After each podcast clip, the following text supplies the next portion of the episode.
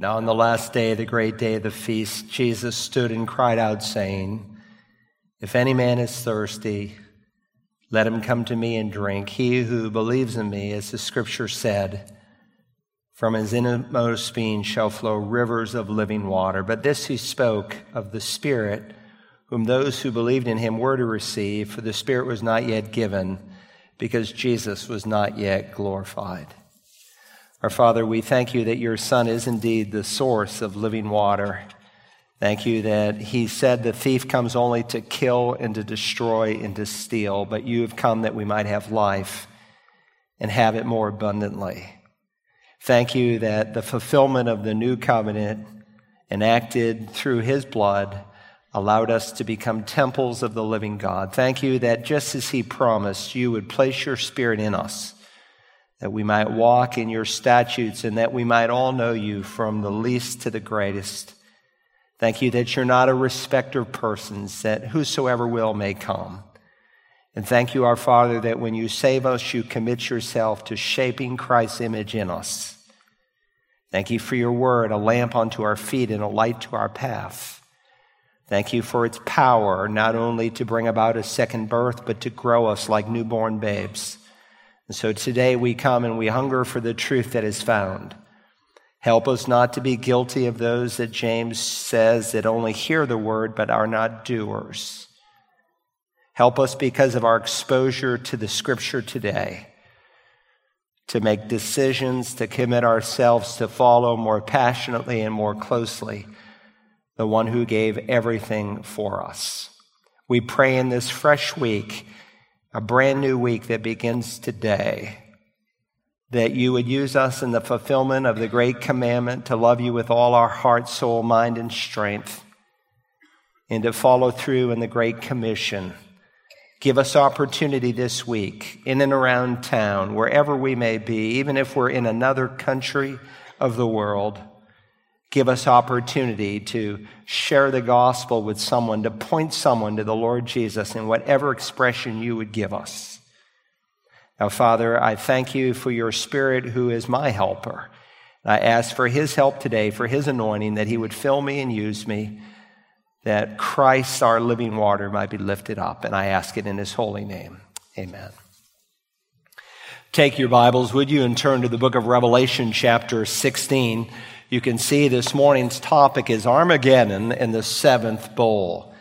Now, it has been actually two months since we've been in the Revelation. So we're going to review and try to bring everyone back to where we were. But when you come into the 16th chapter, it becomes obvious that there's a dramatic change that is taking place on the earth. The patience of God, the long suffering of God has been worn thin. King David once wrote, The Lord is compassionate. He is gracious. He is slow to anger and abounding in loving kindness. And then he warned that he will not always strive with us, nor will he keep his anger forever.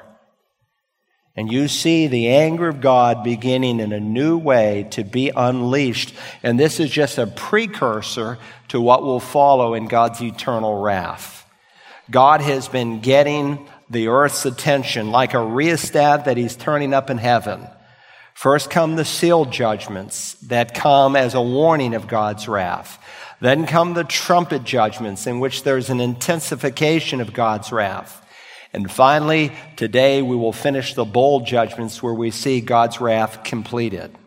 So the dam of God's mercy has broken to his wrath and now in the fullest expression. And the only worse expression than what you read here in the 16th chapter is the lake of fire itself. Now, if you are here, there's good news for you. If you know Christ as your Savior, you will not be here for this time frame called the Great Tribulation. This is the 70th week of a prophecy that Daniel made back in the ninth chapter. And if you don't know what that prophecy is, you might want to download searchthescriptures.org, the phone app, and listen to the three messages on the prophet Daniel from the ninth chapter, because there you find the schematic for the whole book of the Revelation. It will really open it up to you. But if you remember, Daniel himself, when he comes to the end of the book, when he describes this coming time that we are studying, he said there will be a time of distress such as has never occurred since there was a nation until that time. He is saying that what we are reading today here in the Revelation that he prophesied of is the worst time the world will ever, ever know. Now, if you remember in the fourth chapter, God opened up a door and the church is raptured. God's church is caught up. And so after chapter four, we will not see the church again until she comes back with the Lord Jesus as part of his mighty armies. They're in the 19th chapter. But in chapter six, almost all the way through 19, you see this expression of the wrath of the Lamb. Now, I want to review by first reading the chapter. Again, it's been two months since we've been here. So follow along in your Bible. If you don't have a paper edition, you should get one. If you come to meet the pastor, you'll be given one. But you need to get a paper copy because you can write things in the margin and learn your way around if you just put it on a tablet. And I'm not against tablets. I've been using them since the 1980s, that is, computer Bibles. I tested one of the very first computer Bibles ever published, me and 40 other guys.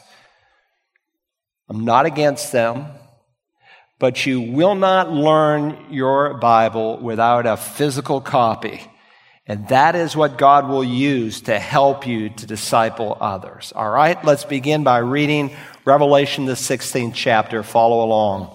Then I heard a loud voice from the temple saying to the seven angels, Go and pour out on the earth the seven bowls of the wrath of God. So the first angel went out and poured out his bowl on the earth. And it became a loathsome and malignant sore on the people who had the mark of the beast and who worshiped his image. The second angel poured out his bowl into the sea, and it became blood like that of a dead man, and every living thing in the sea died. Then the third angel poured out his bowl into the rivers and the springs of waters, and they became blood. And I heard the angel of the waters saying, Righteous are you who are and who were, O Holy One, because you judge these things. For they poured out the blood of saints and prophets, and you have given them blood to drink. They deserve it. And I heard the altar saying, Yes, O Lord God, the Almighty, true and righteous are your judgments. The fourth angel poured out his bowl upon the sun, and it was given to it to scorch men with fire. Men were scorched with fierce heat, and they blasphemed the name of God, who has the power over these plagues, and they did not repent so as to give him glory. Then the fifth angel poured out his bowl on the throne of the beast, and the kingdom became darkened, and they gnawed their tongues because of pain. And they blasphemed the God of heaven because of their pains and their sores, and they did not repent of their deeds. The sixth angel poured out his bowl on the great river, the Euphrates, and its water was dried up so that the way would be prepared for the kings from the east. And I saw coming out of the mouth of the dragon and out of the mouth of the beast and out of the mouth of the false prophet three unclean spirits like frogs. For they are spirits of demons performing signs which go out to the kings of the whole world to gather them together for the war of the great day of God the Almighty. Then picking up where we left off in verse 15. Behold, I am coming like a thief. Blessed is the one who stays awake and keeps his clothes so that he will not walk about naked and men will not see his shame. And they gathered them together to the place which in Hebrew is called Armageddon. Then the seventh angel poured out his bowl upon the air and a loud voice came out of the temple from the throne saying, it is done. And there were flashes of lightning and sounds and peals of thunder. And there was a great earthquake, such as there had not been since man came to be upon the earth. So great an earthquake was it and so mighty. The great city was split into three parts, and the cities of the nation fell. Babylon the Great was remembered before God to give her the cup of the wine of his fierce wrath. And every island fled away, and the mountains were not found. And huge hailstones, about 100 pounds each, came down from heaven upon men. And men blasphemed God because of the plague of the hail, because its plague was extremely severe. Now, when you come to the 16th chapter, you come to one of the most frightening chapters in all of the Bible. Nonetheless, if you understand this chapter, it is a blessing because we are told at the start of the revelation in the opening verses that all who read and heed this prophecy called the book of Revelation will be blessed. And so there's great blessing if you have eyes to see it. Here in the 16th chapter, this world that had been ruined by man, that has been run by Satan, is now about to be rescued by God Almighty. Turn back a page in your Bible to chapter 15 and verse 1. There we read, Then I saw another sign in heaven, great and marvelous.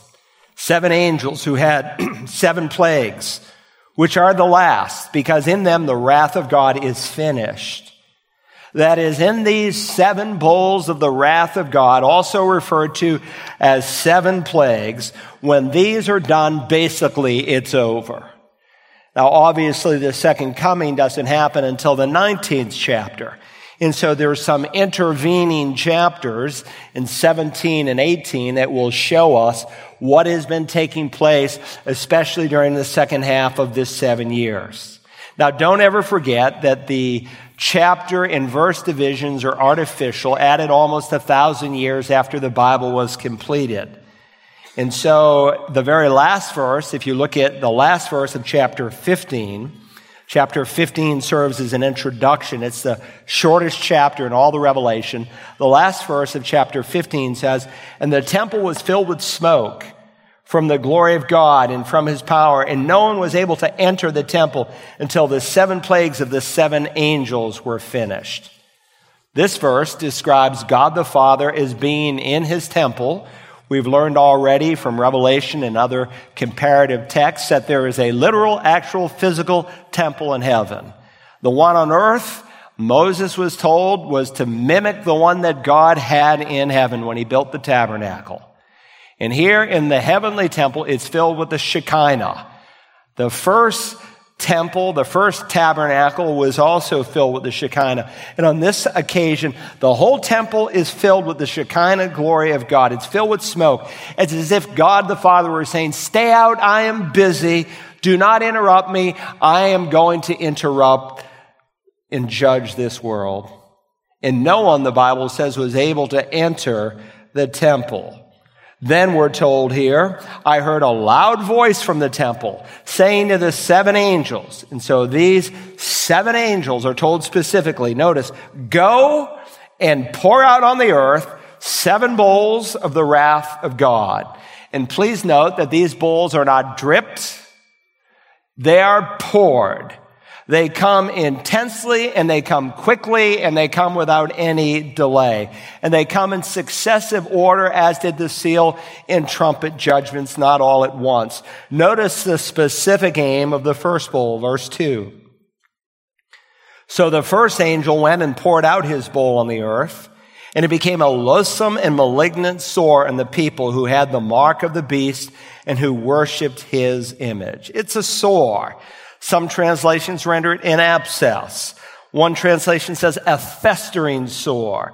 Another with three words says an ugly and painful sore. The HCSB says a painful and severe sore. It's just awful.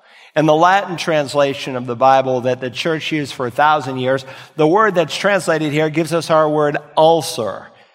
But it doesn't even begin to compare it to an ulcer, though I've never had one. This is an incredible sore that just will not heal. In fact, in the Greek translation of the Old Testament, it's the same word used when God put sores on the magicians of Egypt. A loathsome, a malignant sore on who? On the people who had the mark of the beast. Those are unbelievers and who worshiped his image. And there's no cream, there's no medicine, there's no salve, no pill that can give relief to these boils as they were. And God puts on the outside, in the physical realm, a picture of what's really going on on the inside. Very often the outside. The physical body expresses problems on the inside. Not always, but often. And these men, their hearts are corrupt. They are wicked. They are dead set against God Almighty. Now notice in verse three, the second bowl of God's wrath. The second angel poured out his bowl into the sea, and it became blood like that of a dead man, and every living thing in the sea died. Now remember, 21 judgments. Jesus likened this seven year period to a woman in labor.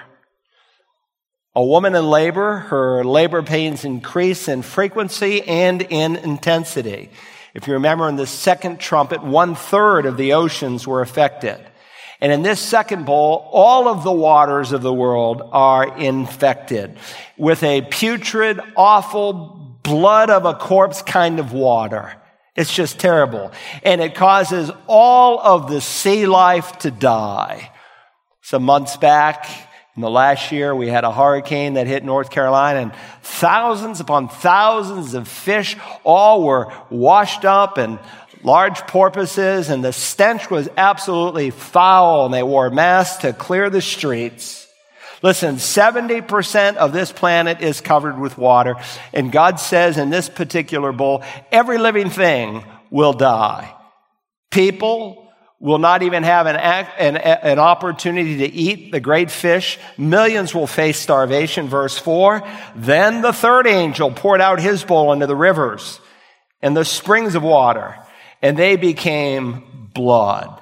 Now, again, in Revelation 8 and verse 10, we saw in miniature a third of the fresh waters were infected. Here, all of the fresh waters, every well, every spring, every river, every lake, like the seas have been turned to blood. There's nothing to drink, and it will be a short time before all the bottled water on the planet is literally gone. And again, these come very, very fast in a short, short period of time. This is a global judgment, and God is getting ready to put the final nail in the coffin. It's awful what is happening. Now, people will see this and read this and they say, How can a God of love do such a thing? How can he be fair? Now, remember, God is a God of love, but he's a God of justice. He's a God of wrath. And sometimes people express and emphasize the love of God to the exclusion of his justice, or they emphasize his wrath to the exclusion of his love. And if you take one truth and you make it all of the truth, then it becomes an untruth. And so God gives balance. And here God has two of his angels to step up, anticipating the questions that people would ask. And it reminds them that this is a just expression. Look at the first angel in verses five and six. And I heard the angel of the waters saying, righteous are you who are and who were, O Holy One, because you judge these things. God's not unjust, just the opposite is true. Righteous are you who were and who are and who were, O Holy One, because you judge these things. And to further elaborate on his righteousness, for they, these who took the mark of the beast, the unbelievers, poured out the blood of saints and prophets, and you have given them blood to drink. They deserve it they had slaughtered millions and millions of tribulation saints, Jews and Gentiles alike. They slaughtered the saints. That, of course, is a reference to all the believers during the time of the Great Tribulation. And they slaughtered the prophets. The word prophet would be comparable today to a pastor. All the preachers, all those preaching the word of God. Their bloodthirsty forces had now come back to haunt them. They have reaped what they have sown. You like blood, God gave them blood to drink. And again, unless Jesus said those days had been cut short, no life would be saved. But for the sake of the elect, those days will be cut short. God intervenes because if he let it run its course, everyone on planet earth would literally die and the believers who come to faith during the tribulation would not be able to enter the kingdom that we're going to study in chapter 20. Verse 5, righteous are you who are and who were, O Holy One, because you judge these things. For they poured out the blood of saints and prophets, and you have given them blood to drink. They deserve it. This is divine retribution. Now, the first miracle when Jesus turned the water into the wine, it was to draw men to himself. But here, when he turns the water into blood, it's to remind men of his justice, of his righteousness, that they had spurned and hated. Verse 7 adds, And I heard the altar saying, meaning another angel at the altar, I heard the altar saying, Yes, O Lord, the Almighty, true and righteous are your judgments. Remember, God said on the basis of two or three witnesses. And so another, some say a someone, Some of your English Bibles add an angel because that's what's implied in the Greek New Testament. On the basis of two or three witnesses, God confirms everything. And so the second angel at the altar steps up to the plate and he says the same thing. God is righteous and he is holy. He is just. Now look at verse 8. The fourth angel poured out his bowl upon the sun and it was given to it to scorch men with fire. What we have in this fourth bowl is real global warming and it's caused by God himself. Now scientists inform us that there's a delicate balance between the distance of the earth and the sun. And under the sovereign hand of God, this angel is given power to scorch men with fire. During this plague, I don't know if God allows the sun to be turned up or if he allows solar flares to come through, but it is a fulfillment of what Malachi the prophet said would happen at the end of time in the fourth chapter of Malachi. He said, the earth will burn like a furnace. And so men have sunburns, they have sores, they are absolutely miserable. And this is a picture of a world that is getting ready to totally collapse. And in one sense, though, it is a severe mercy from God. Because this scorching, this burning, is just a precursor to what many are headed for in an eternity without Jesus. Look at verse 8. The fourth angel poured out his bowl upon the sun, and it was given it to scorch men with fire. And so the temperatures are being raised, forests are probably burning. And what do you want to do when you're hot, when your skin's on fire? You want to put it under water. You want to jump in a lake somewhere. You want to take a shower. But when you turn on the spigot, all that comes out is blood. You either take a blood bath or you just suffer. Verse 9, yet in spite of all this judgment, men were scorched with fierce heat, and they blasphemed the name of God, who has the power over these plagues, and they did not repent so as to give him glory. Though these people are able to connect the dots and see that these judgments are from the hand of God Almighty, you would think they would cry out and say, Oh Lord, have mercy. But no, they blaspheme the name of God who has power over these plagues, and they did not repent so as to give him mercy, uh, to receive his mercy. They blaspheme God's name. Now, the name of God all the way through scripture is used to describe what God is like, what his person is. And so most of you have memorized John 1:12, but as many as received him, to them he gave the right to become children of God, even that is, in other words, to those who believe in his name. When you believe in the name of Jesus, you are embracing him for all that he is. And these people, instead of believing in Messiah's name, they blaspheme the name of God Almighty. They did not repent. Now verse 10. Then the fifth angel, poured out his bowl on the throne of the beast. Remember that term, the beast? It's John's favorite name for the Antichrist. He poured out his bowl on the beast and his kingdom became darkened and they gnawed their tongues because of pain. Now, if you remember back in chapter 13 and verse 2, the Antichrist is given as a gift from the devil himself authority and power. We read there in the dragon, that's Satan, gave him, namely the Antichrist, his power and his throne and great authority.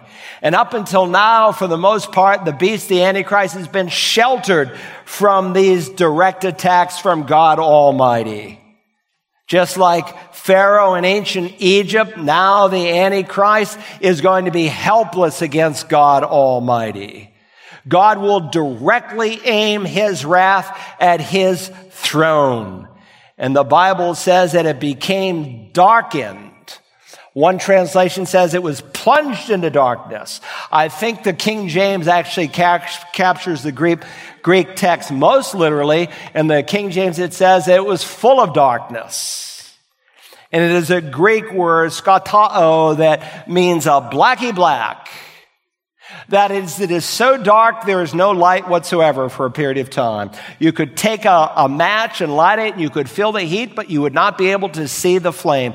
It is absolute inky blackness, and no light can penetrate it. And again, in this fifth bowl, it is a reminder, once again, of hell, of the outer darkness that men will experience and live in throughout all of eternity. Jesus said, men love the darkness rather than the light because their deeds are evil. And now God is giving them a taste of total darkness. Verse 11. And they blasphemed the God of heaven because of their pains and their sores, and they did not repent of their deeds. This combination of sores and starvation from the lack of drinkable water and food from the oceans and the sun that is burning their skin and the utter blacky black, you would think they would call upon the Lord God to save them, but they don't. They blaspheme him. Man has reached the pinnacle of his hardness of heart. And hell is described in such terms. Jesus said in Matthew 25, throw out the worthless slave into the outer darkness. In that place there will be weeping and gnashing of teeth. Now God wrote this not just for this future generation that may be poring over the revelation, but he wrote this for us. This book has been read for 21 centuries of time. He is writing this for young men and young women, for adults here today, that we might warn people of the wrath that is going to come. Hell is a real place with real people, and it will last for a real eternity. And here they blaspheme the God of heaven. Verse 12 the sixth bowl comes.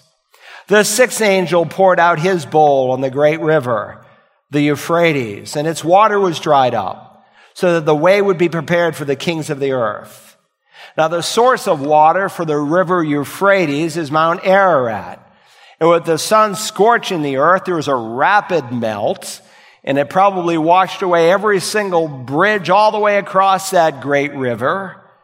But there's also a rapid drying. The whole riverbed is dried so that the armies of the east can march towards Jerusalem. Now, who are these kings from the east? They're not named, but everything, all the directions in scripture are in reference to Israel. So it would include such nations possibly like China or India or Japan and other eastern powers. And I saw verse 13 coming out of the mouth of the dragon and out of the mouth of the beast and out of the mouth of the false prophet, three unclean spirits like frogs. Now remember, under the old covenant, God distinguished his people, among other things, by the diet that they had.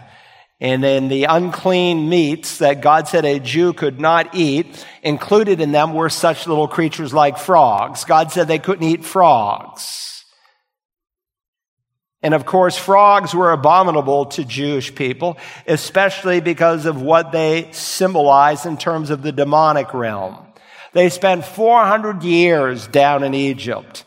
And the frog god called Heka was worshiped. Remember those plagues that came upon Egypt? God didn't say, well, what should we do next? So let's give them uh, flies or let's give them frogs. No, each of the plagues represented a different false god that the Egyptians worshiped. You like the frog God? I'll give you some frogs. And God covered the land in frog. Well, here we don't have literal frogs.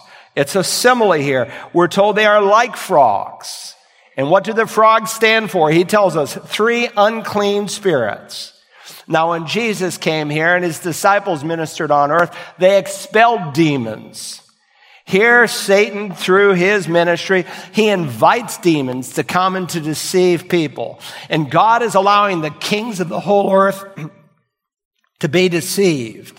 These demon spirits capture the hearts and the minds of the kings to march against Israel. The mouth of the dragon, from the mouth of the beast, and from the mouth of the false prophet. One might say from the lying mouth of Satan, from the lying mouth of the Antichrist and from the lying mouth of the false prophet. Three demons are at work and they will amass a worldwide army towards this place we'll read in a moment called Armageddon. Now these are signs, but these are not holy signs. These are demonic signs. These are what Paul calls lying signs, lying wonders. Remember, John loves the word sign. It's a specialized word for miracle. Semeion, he uses it throughout his gospel and in the Revelation to describe a miracle with a message. Well, here's a miracle with a message, but it's from the pit of hell in order to deceive men. Verse 14 elaborates, for they are spirits of demons performing signs which go out to the kings of the whole world to gather them together for the war of the great day of God the Almighty. Now, some pastors have a field day. They like to be dramatic and colorful and they try to tell you who the leaders are. The fact is we don't know who these leaders are and we won't know until this day comes. And I'm not planning to be here for this day.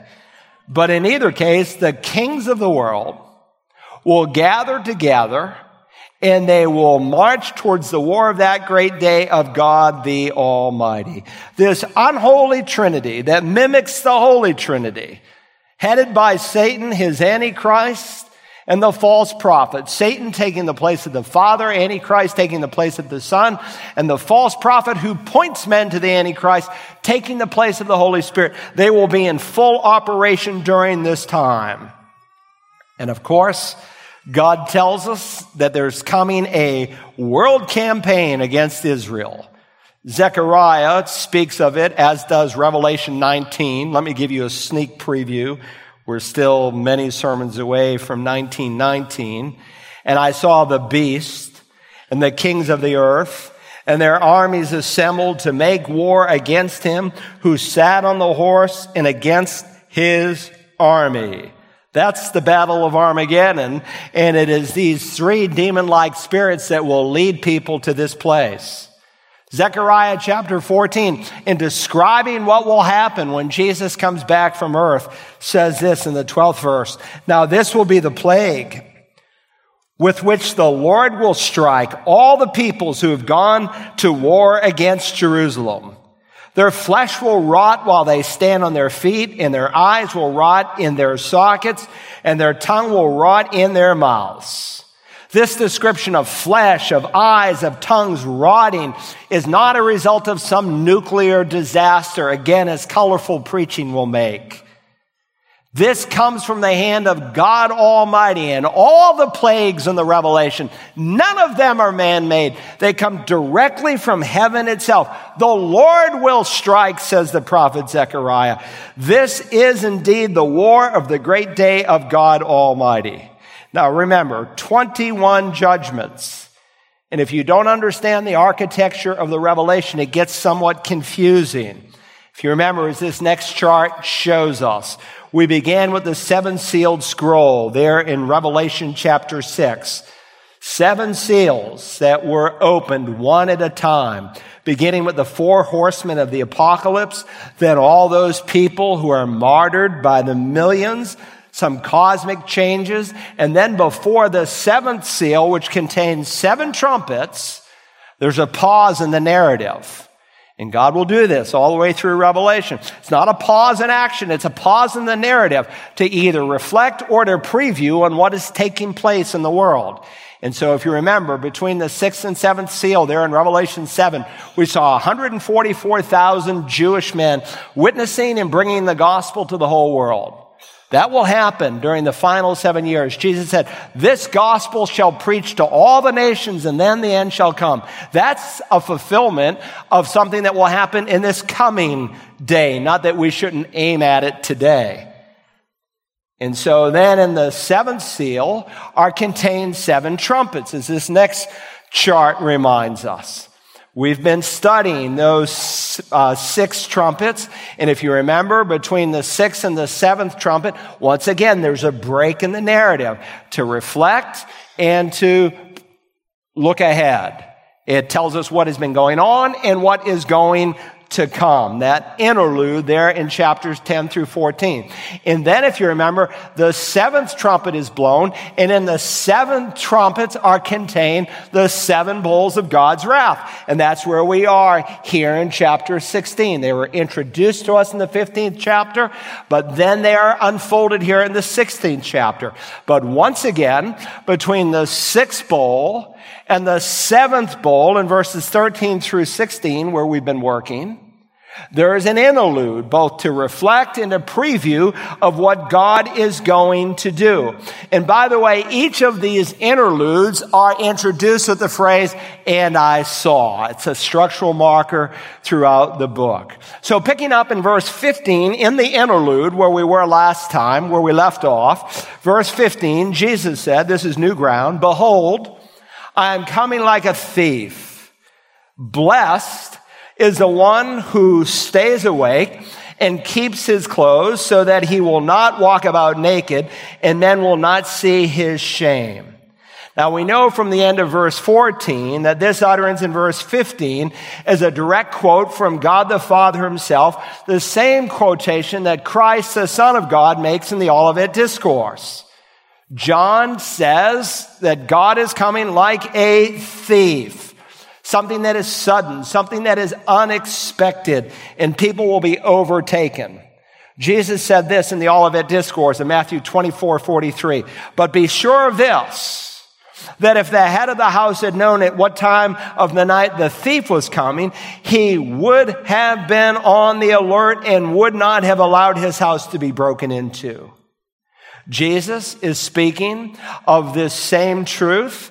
He is in Matthew 24 and 25 unfolding the seven years of the great tribulation. And he reminds us that the end of the tribulation will come like a thief in the night. Now, most of the time we hear, hear the phrase the thief in the night and we relate it only to the rapture, especially if you became a Christian in the 1970s because there was a popular movie that was released that year called A Thief in the Night. And it was of a young lady, the theme of the movie, who gets left behind and she misses the rapture and she's here for the great tribulation period. But actually, the concept of the thief in the night, while it is applied to the rapture, it is principally applied to this final seven years in history. The apostle Paul says the day of the Lord, which if you remember, happens and commences after the rapture of the church. The day of the Lord will come like a thief in the night.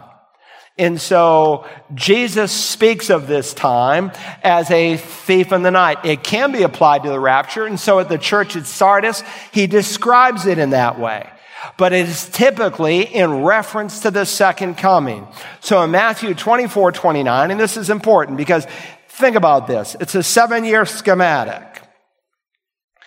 And so if the thief in the night metaphor that Jesus uses refers to the end of the seven years, it seems like you could pinpoint the day and the hour. And yet when Jesus said no one knows the day or the hour, he's not talking about the rapture, though that certainly would apply to the rapture. In the context, he's applying it to the second coming. Well, it seem like you could date the second coming. No, you cannot. Follow now. Jesus said in Matthew 24, 29, but immediately after the tribulation of those days, plural, the sun will be darkened. The moon will not give its light and the stars will fall from the sky and the powers of the heavens will be shaken. Now we don't know how many days thereafter. If you were with me in my final sermon in Daniel, then we saw this indiscriminate number of days that the prophet mentions at the end of time. We don't know if it's three days after the 70th week of Daniel is over or a week, but it's a short time because the Revelation says in the opening verse that when it happens, it comes fast. It comes quickly. He uses the word taxus. We get our word tachometer from it. And then the son of the son of man will appear in the sky. And then all the tribes of the earth will mourn and they will see the son of man coming on the clouds of the sky with power and great glory. So no one knows the day or the hour. Certainly it applies to the rapture as in the church of Sardis, Revelation chapter three, but it also equally applies to the second coming. And so here in verse 15, in this beatitude, we like to say blessed. I don't know why every time we recite the beatitudes, we say blessed or blessed. blessed. That's old English. We'd say today blessed. So blessed is the one who stays awake and keeps his clothes so that he will not walk about naked and then will not see his shame. So not knowing the exact time of Christ's visible return to the earth, and certainly not knowing the exact time of when the rapture takes place. In some ways, that's even a greater thief in the night because there's never been a single prophecy since the day of Pentecost that is needed to be fulfilled for the rapture to happen. But all kinds of prophecies for the second coming because that's a prophecy driven event. We need to be ready. We need to have the right clothes on. And we've seen already in our study of clothes and the revelation that John uses it in two ways, both of positional righteousness and of experiential righteousness. Jesus uses it, for instance, of positional righteousness in Matthew 22. He says, but when the king came in to look over the dinner guests, it's kind of like a picture of the marriage supper of the Lamb, and Jesus is the king. And he saw a man there who was not dressed in wedding clothes.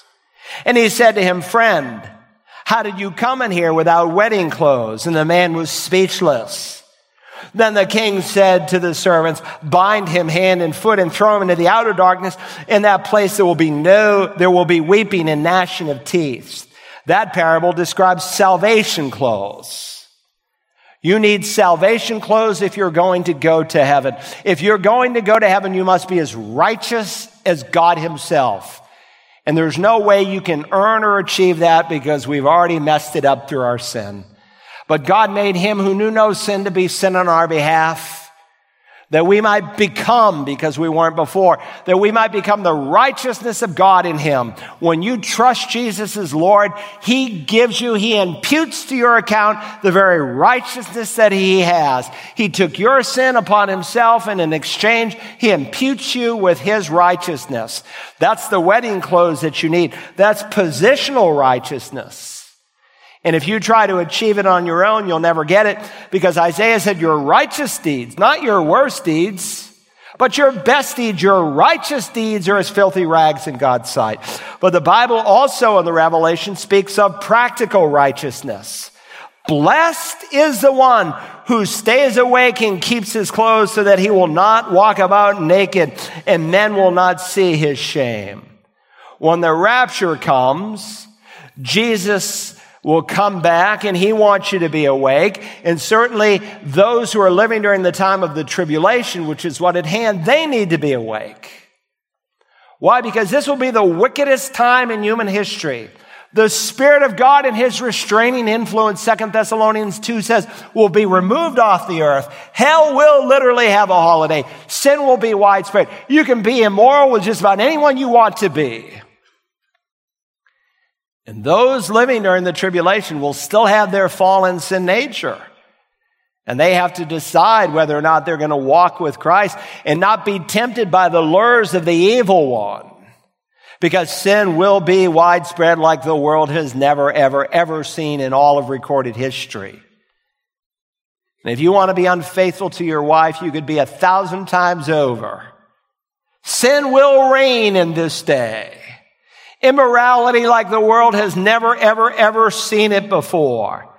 And God wants us to be right not only positionally. You can't be like Adam who tries to cover his shame with the work of his hands, but he needs to learn that without the shedding of blood, there's no forgiveness. And so God makes animal skins. He teaches a lesson pointing to the ultimate blood of the Lamb of God who takes away the sin of the world. But you are called as a believer to walk in that righteousness. And God is clear that for the unbeliever, when he comes, God will be ashamed of them. He describes those who are unwilling to publicly, openly confess him before men. That's not something that saves you, but it's something that follows salvation. That's why Jesus said, if you won't confess me before men, I'll not confess you before my Father. And in one of those dialogues, he says, of such people, God will be ashamed. But God also speaks in the book of First John chapter 2 of believers who will shrink back in shame. They will be embarrassed when Jesus comes to catch us up in the air, as will, I'm sure, some tribulation saints. Verse 16. And they gathered them together to the place which in Hebrew is called Harmageddon. Now here's a picture of Harmageddon. If you go to Israel, we've stood on this place many, many, many times. It's an elevated hill of sorts. It's a, it's a mountain. Har is the Hebrew word for mountain or hill. Harmageddon means the mountain or the hill of Armageddon. In Greek, it comes out Armageddon. Now, Harmageddon was a very well-known place to first century readers. And this is a place today that we often refer to as Tel Megiddo. Megiddo is this elevated city, ancient city, and overlooks the Jezreel Valley.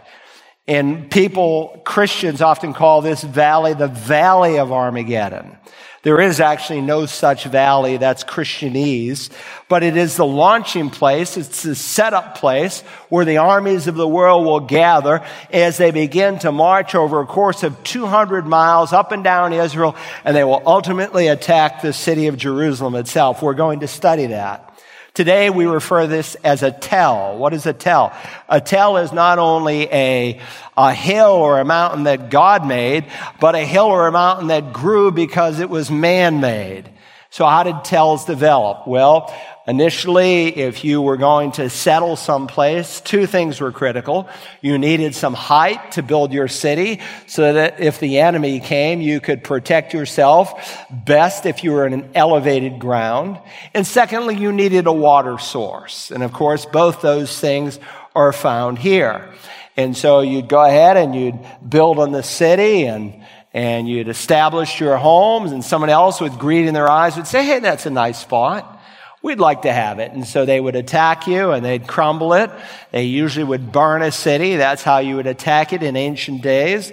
And after a while, the mound of dirt got a little bit higher and the next civilization would come along and they'd build on top of that mound of dirt and, and someone else would greed in their eyes would say, hmm, I like that city. And they attack it and they burn it and it crumbles and another group comes along and it gets higher and higher and another city comes and one after another, and the tell gets higher and higher and higher and higher and higher. In fact, if you go to Tel Megiddo today, they, they've taken a slice out of the side of it, and you can count the different levels of civilization. There's at least 26 different levels of civilizations that were on this tell. Now, if the picture I just showed you of Tel Megiddo was exactly how it looked in John's day, because no one has ever lived on it since the Apostle John's day. But for centuries, this was a critical place, and it is going to become the launching place where the armies of the world will come together to plan an attack against the nation of Israel there in the valley of Jezreel. Now, that's a sneak preview that John gives us of this place called Harmageddon. He's mentioned it briefly, but we're going to study it more fully when we come to chapters 19 and 20. Now, you say, when are we going to get started on the sermon? You haven't even hit Roman numeral one. Okay, I'm ready. And I'm actually almost done. So stay with me. Here, I want you to think about the sentence that will be rendered. Having looked at the first six bowls of wrath, and this interlude that follows. Now we come to the seventh bowl of wrath where the sentence will be rendered. I want you to see the sentence that will be rendered. We're told now in verse 17. Then the seventh angel poured out his bowl upon the air and a loud voice came out of the temple from the throne saying, it is done. Now it's interesting to note that the bowl of this seventh angel is poured out upon the air and it results in a catastrophe. Upon the air. Satan is the prince of the power of the air. Some think, well, this is military aircraft. Again, let the scriptures speak for themselves. None of these things are the kind of uh, sensations that Hal Lindsey produced in his book, Late Great Planet Earth, to sell millions of copies. It's just sheer nonsense, some of the things that he came up with. But something happens in the realm of the air. I don't know. Maybe it's an asteroid. The text doesn't tell us, so I can't make something up. But I do know that it's not what Hal and others have said, because this plague, like all the plagues, are directly from God Himself in heaven. Maybe it's some of the lightning and thunder and this terrible storm that comes. I've only been through one terrible lightning storm that really, I mean, just frightened us. We just thought the house was going to fall apart. And it was on my son, Jameson's fourth birthday, and we had turned off the lights, and the house was shaking, and the thunder was blasting, and Audrey carried out the cake, and then!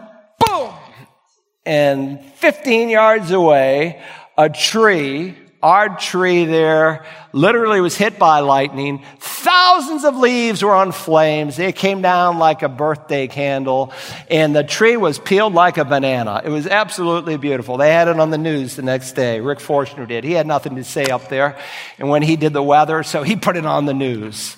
Anyway, uh, he, uh, he, Rick, you should get him to do the weather for you sometime. He was just a classic fake. I mean, he doesn't know anything about the weather, but he'd watch WCBI or one of these W, you know, these other stations, and he'd go and he'd give the weather. It was beautiful how he did it. I loved it. Anyway, uh, this is a lightning storm, a thunderstorm that is unprecedented. So we don't know exactly what is happening in the air, but it's catastrophic. We're told a loud voice came out of the temple from the throne saying, It is done. A loud voice, a mega voice, a great voice. Phono mega, we reverse it and we say megaphone. A loud voice comes out of the temple and God shouts, it is done. It's one word in Greek. From the cross with a great sense of joy for the joy set before him, Jesus shouted, it is finished concerning our redemption. Now God shouts, it is done concerning the wrath of these 21 judgments before the final eternal wrath of God. And again, Jesus said, unless these days had been cut short, no one could have survived. There would be no one left to enter his millennial kingdom in terms of living subjects. Now, that's a sentence that will be rendered. Secondly, there's a system that will be ruined. There's a system that is going to be ruined. Look at verse 18. And there were flashes of lightning and sounds and peals of thunder. And there was a great earthquake such as there had not been since man came to be upon the earth. So great an earthquake was it and so mighty. By the way, there are many similarities between the first seal, the final seal, and the final trumpet and the final bowl. In the seventh seal, we're told this in Revelation 8. Then the angel took the censer and filled it with the fire of the altar and threw it to the earth, and there followed peals of thunder and sounds and flashes of lightning and an earthquake. Then, when the seventh trumpet, again intensity increasing, the seventh angel sounded, and there were loud voices in heaven, and there were flashes of lightning and sounds and peals of thunder and an earthquake and a great hailstorm. So there's a hailstorm that's added to it. Now in the seventh bowl, notice verse 18, there were flashes of lightning and sounds and peals of thunder, and there was a great earthquake such as there had not been since man came to be upon the earth. So great an earthquake was it, and it was so mighty. This, my friend, is the big one. This is the biggest one the world will ever see such as there had not been one since man came to be upon the earth. And this is exactly what the prophet Haggai predicted at the end of time would happen when he spoke of the Jewish people and the coming, the second coming of the Messiah. For thus says the Lord of hosts, once more in a little while I am going to shake the heavens and the earth, the sea and the dry land. There would be no Richter scale that could measure this earthquake. Notice the consequences, verse 19. The great city was split into three parts, and the cities of the nations fell. Babylon the Great was remembered before God to give her the cup of the wine of his fierce wrath. Now, John writes of the great city, and the thoughtful reader would immediately ask, What is the great city? What is he referring to? Remember, the best interpreter of Scripture is Scripture itself. And he's already introduced us to this term in Revelation chapter 11 and verse 8 of two witnesses who are in the street of the great city that is defined in that chapter as Jerusalem. And because I believe the Bible, I believe with all my heart the most important city on the face of the earth is Jerusalem. God describes it in the prophet Ezekiel as the center of the world. Thus says the Lord God, this is Jerusalem. I've set her at the center of the nations with lands around her. Now you may think Rome or Nashville or Tokyo or Paris or Moscow or Washington are more important, but they're not. Jerusalem and the mind and heart of God is the number one most important city on the face of the earth. That's why Psalm, the psalmist says in Psalm 48, great is the Lord and greatly to be praised in the city of our God, his holy mountain. Beautiful in elevation, the joy of the whole earth is Mount Zion. Mount Zion is where the Temple Mount was, where the Solomonic temple was built, where the Zerubbabel temple was built, where Herod fixed it up even more, where the Romans tore it down, where the tribulation temple will be built. And it's there on Mount Zion that you will find a place called Golgotha that Jesus died on. Beautiful in elevation, the joy of the whole earth is Mount Zion in the far north, the city of the great king. Jesus ministered in the temple there in Jerusalem. Jesus was crucified in Jerusalem. Jesus was raised from the dead in Jerusalem. Jesus physically, literally ascended into heaven from Jerusalem. And the prophet says he will actually literally come back and plant his feet there in the city of Jerusalem on the Mount of Olives. The great city, the Bible says, verse 19, was split into three parts and the cities of the nations fell. So not only does Jerusalem have a great impact from this earthquake, so don't all the cities, Washington, Tokyo, all the cities, the nations, the world is shaken. And they'll be destroyed in a moment's time. Notice who with, along with Babylon the Great, was remembered before God to give her the cup of the wine of his fierce wrath. He once again reminds us of this place called Babylon. Babylon, next to Jerusalem, is the second most mentioned city in all of the Bible. And John again is previewing of something that is going to come. He's going to spend two chapters on Babylon. And there are two dimensions to Babylon. One is spiritual in nature. That's chapter 17. The other is economic in nature. So in this wicked city that we will look at and see where it is, there will be headquartered a one world religion and there will be a one world economy from which the Antichrist will literally rule. Now we're told in verse 20 that through this judgment, every island fled away and the mountains were not found. By the way, this is what Isaiah the prophet said.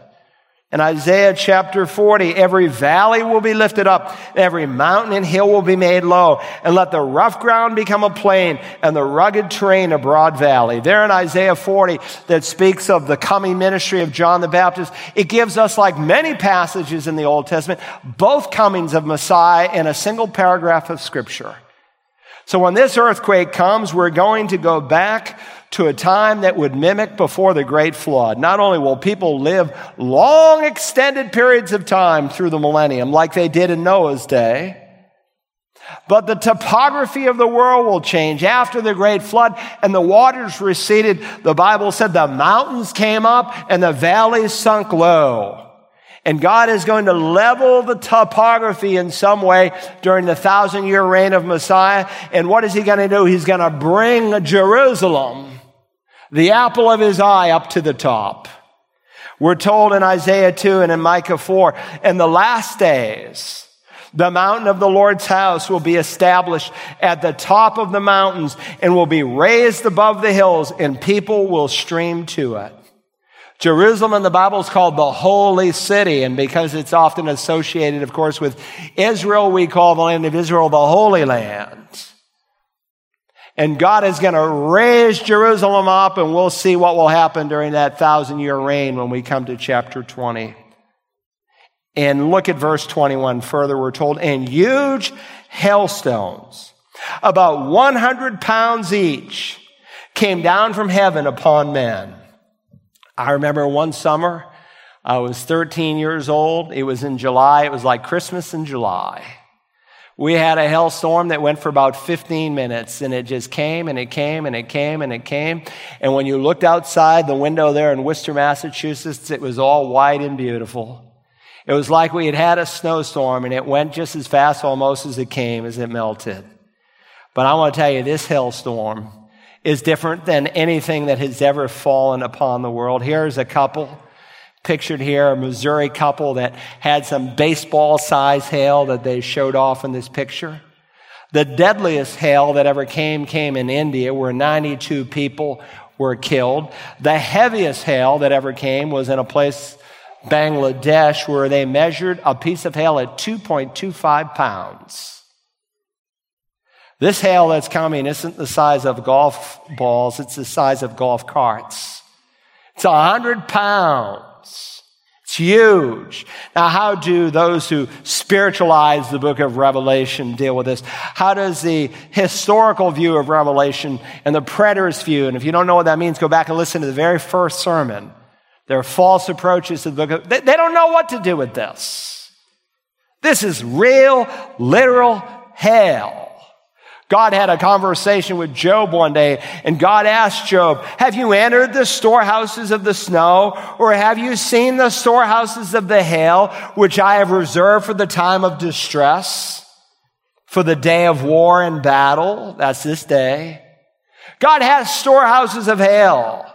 And he's reserved it for this coming day and this final expression that we'll see will happen at the end of the campaign of Armageddon. Now there's a sentence, there's this system that will be ruined. Finally, there's the sinners that will be revealed. Beyond the sentence that will be rendered, beyond the system that will be ruined, there will be sinners who will be revealed.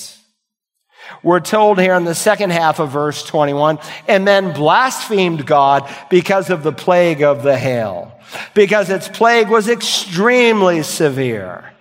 Now, we've been reading through the revelation of men blaspheming God, but what comes first, the chicken or the egg? Man's unbelief comes first, and it is man's unbelief and rebellion and unwillingness to repent that brings the judgment of God. We read in chapter 16 and verse 9, they blasphemed the name of God, they did not repent. We read in chapter 16 and verse 11, they blasphemed the God of heaven, they did not repent. God never does anything by whim or by accident. Oh, let's give them some hail today. They blaspheme the living God. Now, men curse his name, they use it in vain. Even Christians, oh my gee, all the time. They're just so flippant with the name of God. I don't think they mean it sometimes. I don't think they even know what they're doing.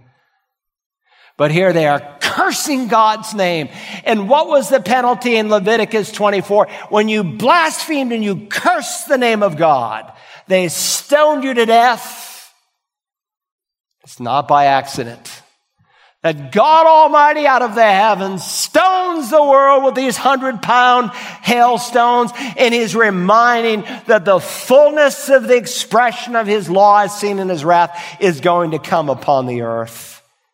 Now this passage reminds me that often God in the spiritual realm will announce what he is going to do in the physical realm. Just study the earthquakes in the Bible. They're God's alarm clocks to get man's attention. When God gave the Ten Commandments, the Bible says there was a great earthquake. When Jesus died on the cross and he paid for our sin, the Bible says there was a great earthquake. When he was raised from the dead, the scripture says there was a great earthquake to reveal the empty tomb. And on this occasion, the biggest earthquake the world has ever seen that is going to announce the second coming of Jesus from heaven. Now, you still say, well, there's two chapters, 17 and 18, and the second coming doesn't happen until 19. Because God is going to show us what has been going on in the hearts of man, where they would come to this point where they literally are able to see this is God's hand, and yet they blaspheme the one who created and made them. God is in control. He rules in heaven above. He is a God of love, but He is a God of wrath. Let me make three applications as I close our time off. Number one, our God is a God whose patience towards you will end. There is coming a day when God's patience towards you will end. Now, we've already learned that those earth dwellers, as they're called, heard the gospel prior to the rapture, but they did not believe. And if you will not believe in this time, you will not be able to believe in this coming time. We've already studied that. And if you want to hear a whole sermon on it, listen to Second Thessalonians 2. Because they would not believe as Jesus said they could not believe. Because they would not receive the love of the truth, Paul says, so as to be saved. Therefore, God sent upon them a deluding influence that they might believe what is false. And those who refuse him in this day, you will march against him in that coming day. He is the light of the world, but men so often love the darkness rather than the light. They want a form of Christianity to soothe a guilty conscience, but they don't want the real thing. And because they do not repent, they ultimately blaspheme. And they will be represented by the armies of the world that will go against Israel. God's patience will someday end towards you. His spirit will not always strive with you. You don't know that you have another hour to live or another day or another week or that Jesus couldn't come back tonight. You need to be ready. Secondly, our God is a God of great wrath. Our God is a God of great wrath. Over and over again in the Greek New Testament, this little word mega, translated great, appears. Verse 1, the sound of a mega voice. Verse 9, we learned of mega heat verse 12 of a mega river that will become a trap. And in verse 14, we study the great, the mega day of God as seen in the battle of Armageddon. And we just read of the mega earthquake and of the mega city and of a plague of mega hailstones. This is the great God of wrath. No one likes an unjust judge. No one likes a judge who lets a guilty murderer go scot free. Why do you not like that kind of judge? Because you're made in the image of God. And his image is reflected in the law that he wrote into your heart. And so you should know inwardly that God is not just loving, he is holy, he is just. Third and finally, I'm reminded our God is a God of great grace. He's a God of great grace. We just studied this morning in verse 15 that Jesus is coming, and so his counsel to you is to be ready for the thief. We do not know when he will come. Jesus could come today in the rapture, and for many it would be too late. Listen, if you knew the thief were coming tonight, you'd be ready, but you don't. He is coming like a thief. And if you have rejected God's substitute who shed his innocent blood as a payment for your sin so that you could escape the wrath of God, then you will not meet God in mercy. You will meet him in wrath. Listen, most of you know him here this morning. And God doesn't want you to get your garments dirty. And if you're living a compromised life, then you need to get it right today. Things are changing so fast in this nation and in this world. And if you don't see it, you're just absolutely blind. But you see, many people don't see it. They think what is happening in our nation is good but it is evil beyond evil. And many of God's people are just anesthetized by it because their clothes are dirty and the Spirit cannot fill them. If your clothes are dirty, get them clean today. Bring them back under the blood of Christ. But if you've never been given salvation's garments, you can receive them today if you will call upon Jesus in faith. I don't care if you're in Grays or Bluffton or here or Graniteville or live streaming, if you do not know that you know that you know that salvation is yours, you need to come in faith. You need to believe what God promised that because He did what He did in Christ, dying, bleeding, and being raised, He can promise you what He promises. If you will call on His name today, He will receive you and give you the gift of eternal life. And the question is, will you believe that? Or will you call God a liar? Now, Holy Father, I thank you that in your mercy, you have prepared me for heaven, not by my merit, but by the blood of Jesus Christ. And I pray today for someone here who's really unsure of their salvation.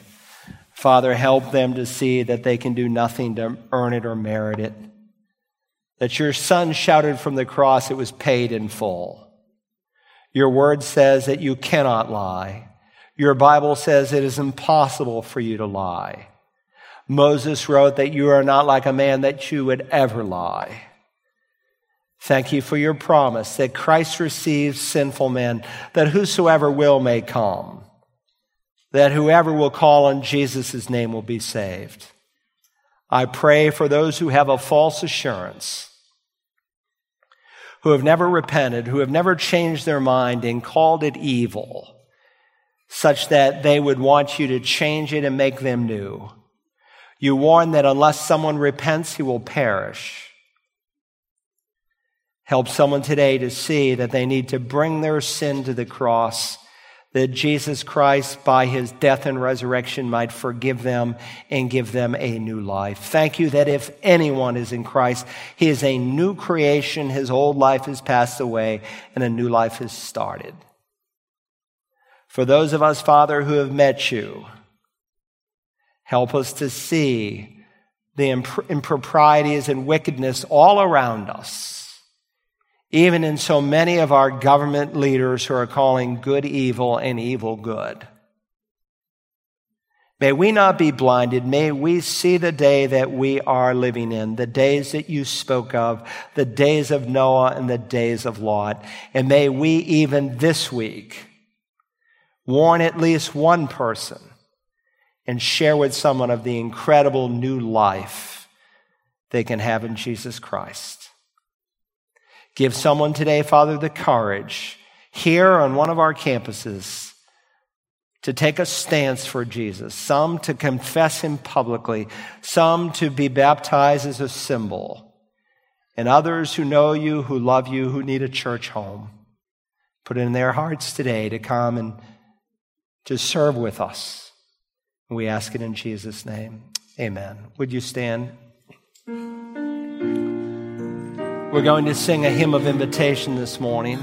And I want to invite somebody you here today to come and identify with Jesus. Maybe you've met him, but you've never confessed him publicly. You've never been baptized since you've been saved. Maybe you're a believer, but you need a New Testament Bible believing church. We welcome you wherever you are today. I'm going to ask that you leave your seat and come to this front row and your coming will be telling me that you have a decision to make. Matt, would you lead us? We're going to sing all the verses of this great hymn. But if you have a decision to make, then step out now and you come.